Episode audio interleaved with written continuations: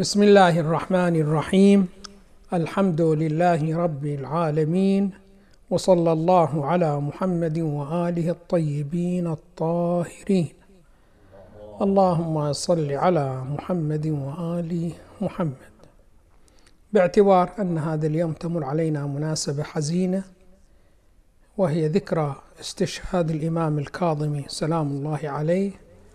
فلا بأس أن نحيي ذكراه.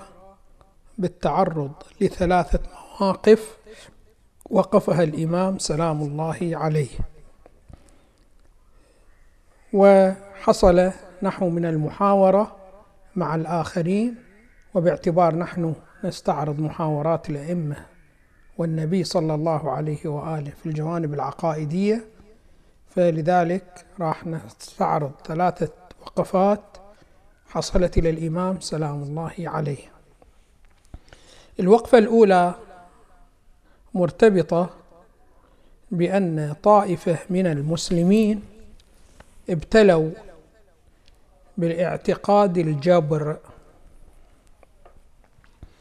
والمراد من اعتقاد الجبر أن الإنسان بأفعاله التي يأتي بها ليس مختار وإنما هو مجبر من قبل الله سبحانه وتعالى.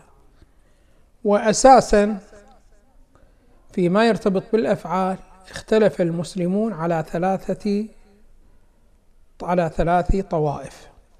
فطائفة قالوا بالجبر وأن الإنسان ليس هو إلا مجبر من قبل الله سبحانه وتعالى فكل فعل يفعله الإنسان في الواقع الله سبحانه وتعالى أجبره على أداء هذا الفعل والإنسان ليس له أي اختيار. هذا البعض قال بهذه الصورة. البعض الآخر قال لا الإنسان مختار بالاختيار المطلق. وليس لله سبحانه وتعالى أي دور في أي فعل من أفعال الإنسان. فالإنسان مستقل في أفعاله وهو عبارة عن أهل التفويض. والقسم الثالث قالوا لا الإنسان فاعل ومسؤول عن أفعاله ولكنه ليس بالفاعل المستقل وإنما هو مرتبط بالله سبحانه وتعالى وبفاعلية الله سبحانه وتعالى. فحفظ الارتباط بالله سبحانه وتعالى مع حفظ الاختيار في الفعل فهناك ثلاث طوائف. طبعا البعض قد يقول ما هو الداعي لاستعراض مثل هذه المسائل في أيامنا هذه؟ فكأنه ليس هناك من يعتقد أن الإنسان مجبور في شنو ماذا؟ في أفعاله. نقول صحيح ادعاء الجبر على نحوين. مرة يكون ادعاء الجبر على نحو الادعاء الواضح اللفظي. فشخص من الأشخاص تروح أنت تعاتبه بفعل من الأفعال مباشرة يصرح لك أنه أنا ما أنا مختار أنا لست مختار في أفعالي. وإنما أنا مجبر من قبل الله سبحانه وتعالى. فهذا شنو ماذا يصرح لفظا؟ أنه شنو ماذا مجبر. صحيح هذا ما عندنا هكذا شيء. ولكن بالنسبة إلى الجبر أو القول بالجبر عملا هذا شنو ماذا موجود؟ والبعض شنو ماذا مبتلي فيه؟ فأي شخص ما يحاول التصحيح في أفعاله معناه أنه يلقي اللوم على من؟ على الله سبحانه وتعالى وأنه مجبر في أفعاله. فهو وإن لم يقول باللفظ إلا أنه من حيث المعنى يلتزم بأنه مجبر عن عن مجبر إلى الله سبحانه وتعالى على هذا الفعل من الأفعال. فإذا هناك من يشتمل على بعض المعتقدات ولو في العقل الباطن أنه مجبر شنو ماذا؟ في أفعاله. بهذه الصورة وبهذا النحو. إذا هناك من هو مبتلي بهذا الابتلاء. الإمام سلام الله عليه سأله أحد المسلمين قال له ممن المعصية؟ نحن نلاحظ بأن البعض شنو ماذا يعصي؟ فممن المعصية؟ هل هي من العبد أم هي من الله سبحانه وتعالى؟ فقال الإمام سلام الله عليه لا تخلو من ثلاثة إما من الله سبحانه وتعالى أو من الله ومن العبد على نحو الشراكة أو شنو ماذا أو تكون من العبد. يقول هنا ليس من الصحيح أن تكون شنو ماذا من الله سبحانه وتعالى لأنه لو كانت من الله المعصية وأنت مجبر عليها فليس لله سبحانه وتعالى أن يؤاخذك على هذه المعصية.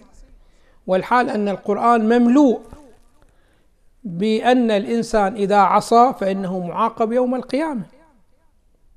والله سبحانه وتعالى من صفاته العدل يعني ما يظلم. فلو كان الله سبحانه وتعالى يجبرك على المعصية ثم يؤاخذك على المعصية ما راح يكون عادل وراح يكون شنو ماذا؟ ظالم. فإذا قطعا شنو ماذا؟ القول بالجبر منافي للتعليمات في القرآن. أو تكون المعصية لا من العبد ومن الله سبحانه وتعالى. هنا أيضا شنو ماذا راح يكون؟ الله سبحانه وتعالى هو أقوى الشريكين. أقوى شنو ماذا؟ من العبد.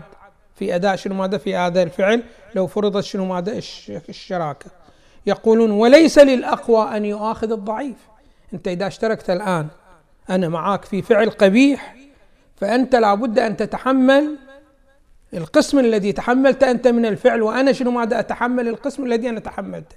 فإذا كنت أنا شراكتي أقوى من شراكتك في هذا الفعل فأنا أستحق حصة من العقاب أكثر من الحصة التي تستحقها أنت. واضح شلون؟ فلو كان الله سبحانه وتعالى على نحو الشراكة مع العبد فهو الشريك الأقوى. فراح شنو ماذا؟ ليس له أن يؤاخذ الشريك الضعيف بعاقبة كل الذنب وكل شنو ماذا؟ وكل المعصية. أيضا هذا الاحتمال احتمال شنو ماذا؟ باطل. اذا ليس إلا احتمال أن تكون شنو ماذا؟ المعصية صادرة شنو ماذا؟ من العبد وهو المسؤول الأول والأخير عن شنو ماذا؟ عن العبد عن المعصية. وليس شنو ماذا؟ الله سبحانه وتعالى. نعم الله سبحانه وتعالى له أن يعاقب وله أن يعفو عن هكذا شنو ماذا؟ عبد. خب هنا كيف نثبت هكذا شيء؟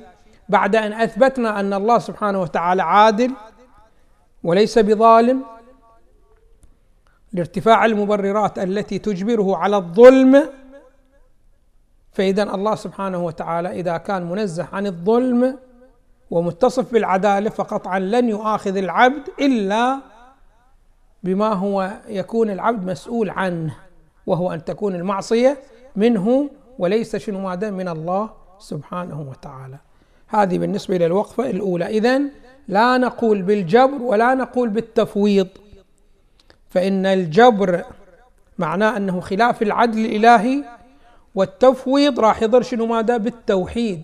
لأنه إذا قلت بأنه أنت فاعل على نحو الاستقلال وليس فاعليتك مرتبطة بفاعلية الله سبحانه وتعالى هذا شنو ماذا؟ راح نبتلي شنو ماذا؟ بالشرك. وإنما نقول الإنسان مسؤول عن المعاصي كما أنه مثاب على الطاعات ولكنه لا على نحو الاستقلال عن الله سبحانه وتعالى. هذا شنو ماذا؟ المحطة الأولى التي وعدناكم بها. المحطة الثانية. ابتلت بعض الفرق الإسلامية بالقول بالتجسيم.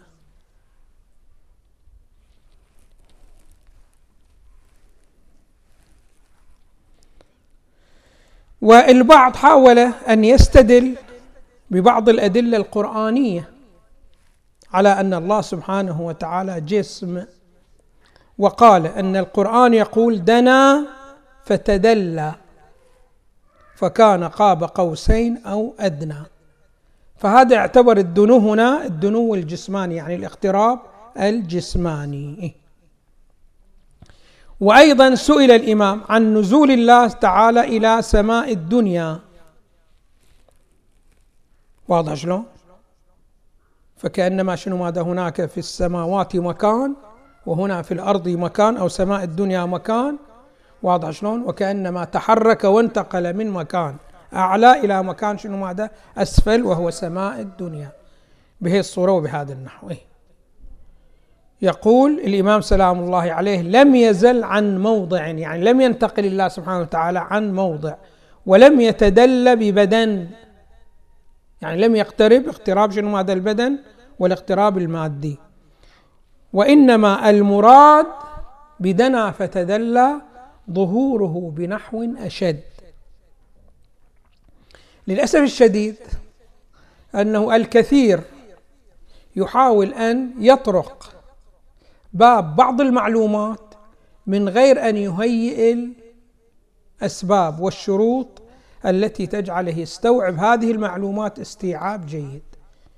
لكل معلومة مقدمات. وانت اذا دخلت المعلومة من غير أن تهيئ هذه المقدمات ما راح تستفيد شنو؟ ماذا؟ الاجابه الصحيحة وما هو المراد من هكذا حقيقة علمية. فلا بد أن توفر المقدمات حتى تستطيع أن تبت في هذا الجانب. للأسف الشديد البعض أراد أن يستنطق القرآن من خلال فقط معرفته إلى اللغة العربية. لا اللغة العربية صحيح مهمة في الاطلاع على معلومات القرآن ولكن ليست بكافية. لماذا؟ لأنه تعرفون أن القرآن أنزل في لباس الألفاظ والألفاظ بوحدها قاصرة عن بيان الحقيقة بما هي هي. فيحتاج الإنسان إلى أن شنو ماذا؟ أن يعتمد بعض المقدمات العلمية وخصوصا على بعض المسائل البديهية والأولية في شنو ماذا في فهم المعنى وإلا راح شنو ماذا يشتبه عليه وراح ما راح يصل إلى الحقيقة كما هي. فهنا عندما هؤلاء شاهدوا دنا فتدنى فتدلى واضح شلون يعني اقترب وإلى آخره صار شنو ماذا؟ القرب قرب شنو ماذا؟ مادي وجسماني. وإحنا عندنا أدلة واضحة جدا جدا تبطل أن يكون الله سبحانه وتعالى جسم من الأجسام. لأنه إذا كان جسم راح يكون مركب وراح يكون محتاج وهو شنو؟ ماذا؟ الغني المطلق. واضح شلون؟ إضافة إلى أن الجسم فيه محدودية والله سبحانه وتعالى لا محدودية له قاهر لكل حد. فاذا هذا الاقتراب قطعا ليس شنو؟ ماذا؟ بالاقتراب الجسماني. وإنما المراد من الاقتراب بأن الله سبحانه وتعالى قد يظهر ظهور جدا شديد إلى الإنسان إلى الوسائل الإدراكية للإنسان. وقد يكون ظهوره ظهور شنو ماذا خفي بهذه الصورة. فالآن مثلا شوفوا الآن عندنا شنو ماذا؟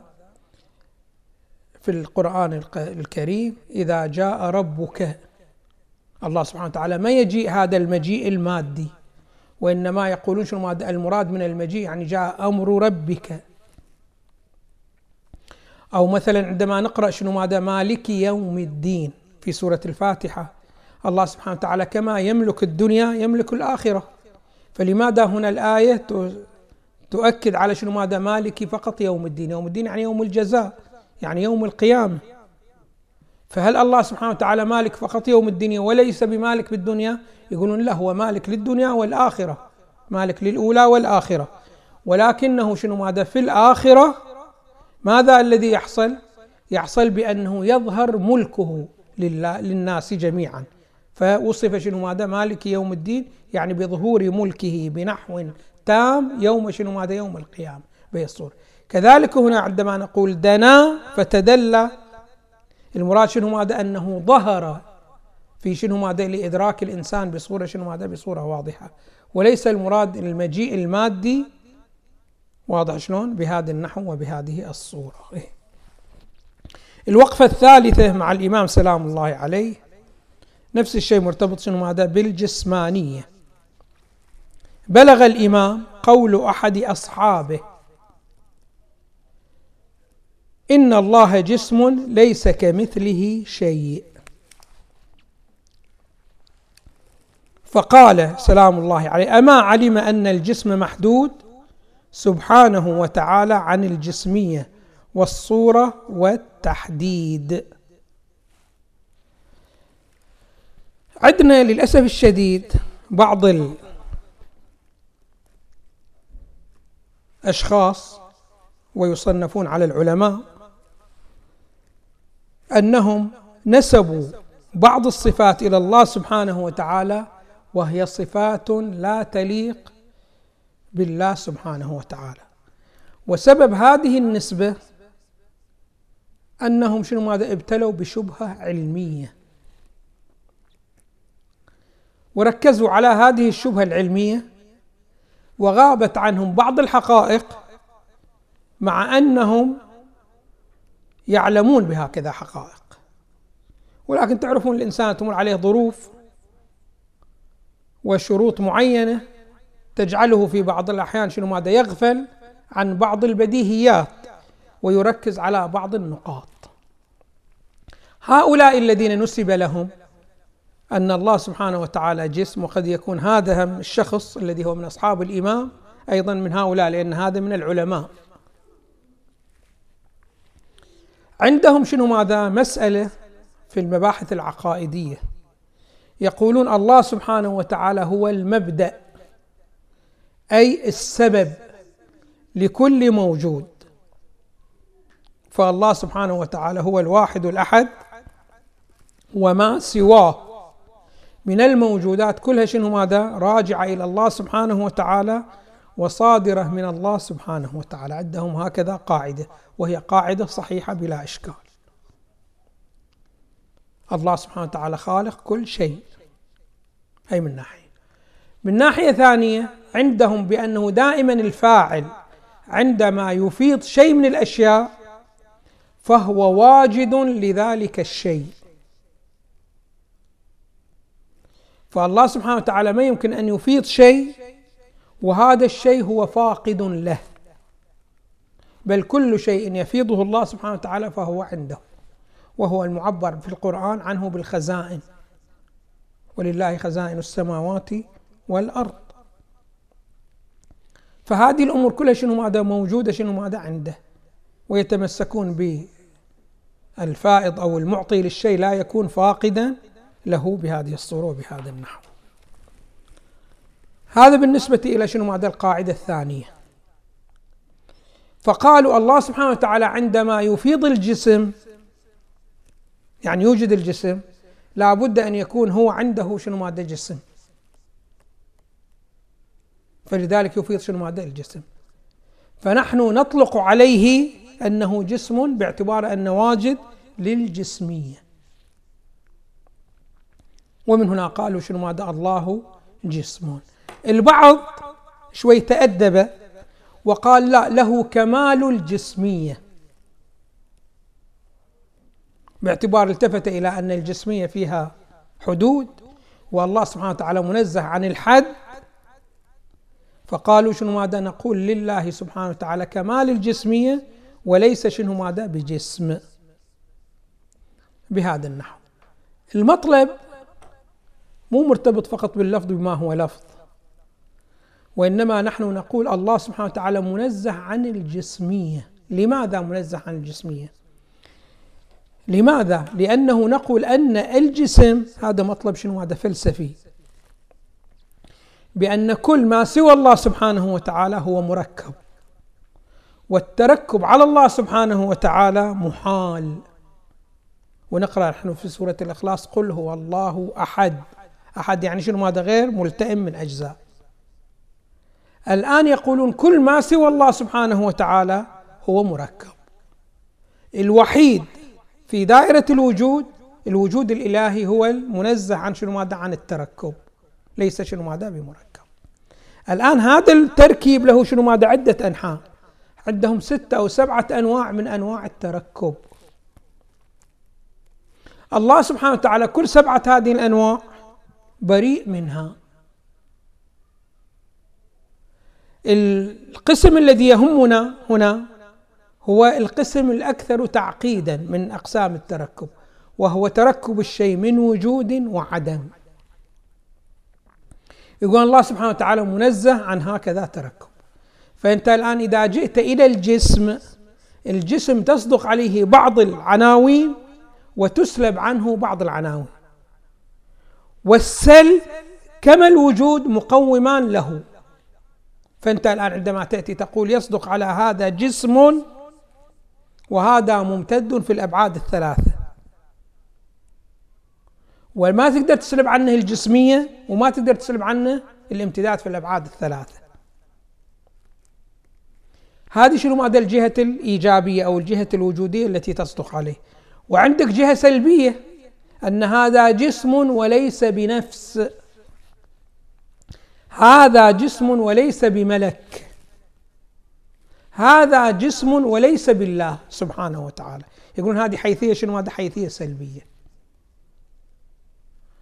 يقولون كل ما سوى الله سبحانه وتعالى هو مركب من هذه الحيثية الوجودية ومن هذه الحيثية العدمية.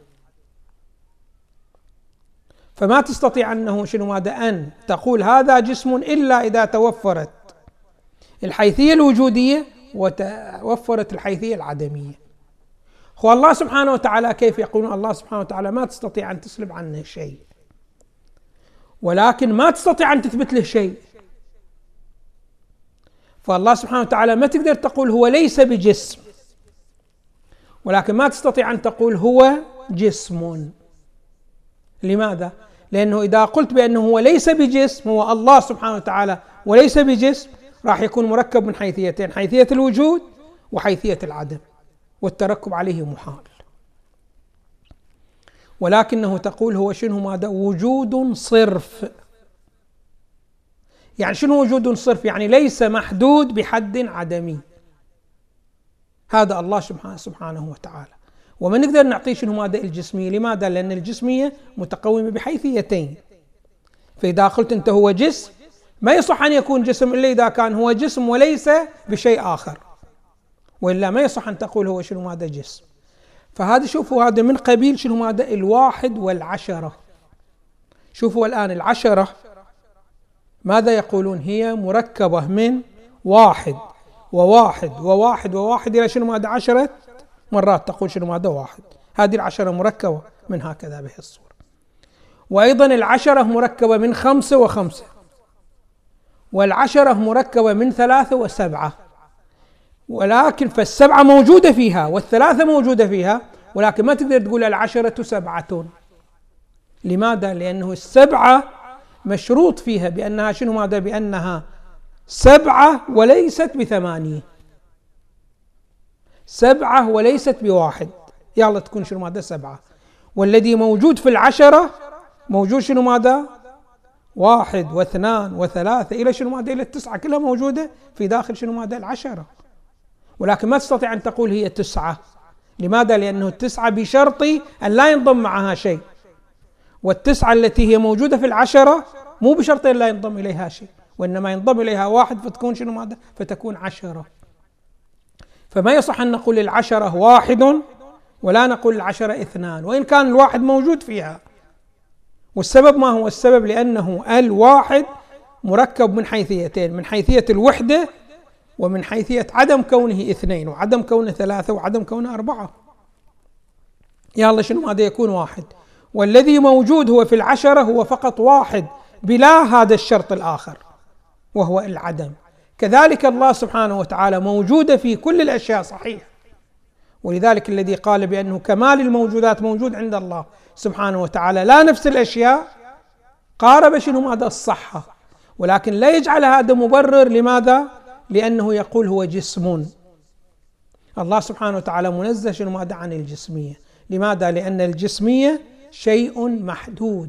والله سبحانه وتعالى منزه عن هكذا حد فلذلك يقول عندما بلغ الإمام سلام الله عليه أنه أحد أصحابه يقول إن الله جسم ولكن جسم ليس كمثله شيء ليس كالأجسام.